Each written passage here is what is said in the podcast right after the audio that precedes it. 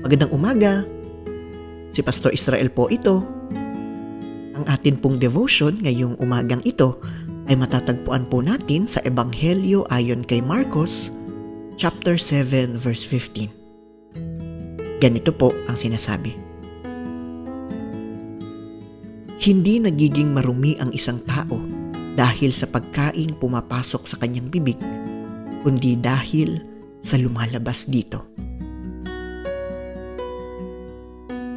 Noon pong panahon ng ating Panginoong Hesus, ang mga Hudyo ay maraming mga tradisyon na kanilang mahigpit na sinusunod. Isa na lamang po sa mga tradisyon na ito ay ang mga batas tungkol sa mga pagbabawal na kumain ng iba't ibang mga pagkain na itinuturing nilang madumi.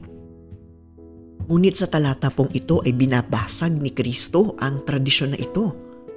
Ayon sa kanya, ang tunay na madumi ay ang salitang lumalabas sa bibig ng tao, higit pa sa kung ano ang kanyang mga kinakain. Ito po ay isang napakahalagang katotohanan. Tunay nga na kailangan nating ingatan ang mga salitang sinasabi natin dahil maaari tayong makasakit sa damdamin ng iba.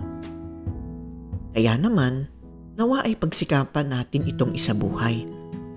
Pagsikapan natin na ang bawat salita na lalabas sa ating bibig ay hindi madumi. Sa halip, ito ay pinagmumulan ng Ebanghelyo at nagpapahayag ng pagmamahal ng Diyos. Tayo po ay manalangin. Gabayan mo po kami, Panginoon, sa bawat salita na lumalabas sa aming bibig. Nawa ay hindi kami makasakit. Sa halip ay pagmulan kami ng pag-asa at pag-ibig. Amen.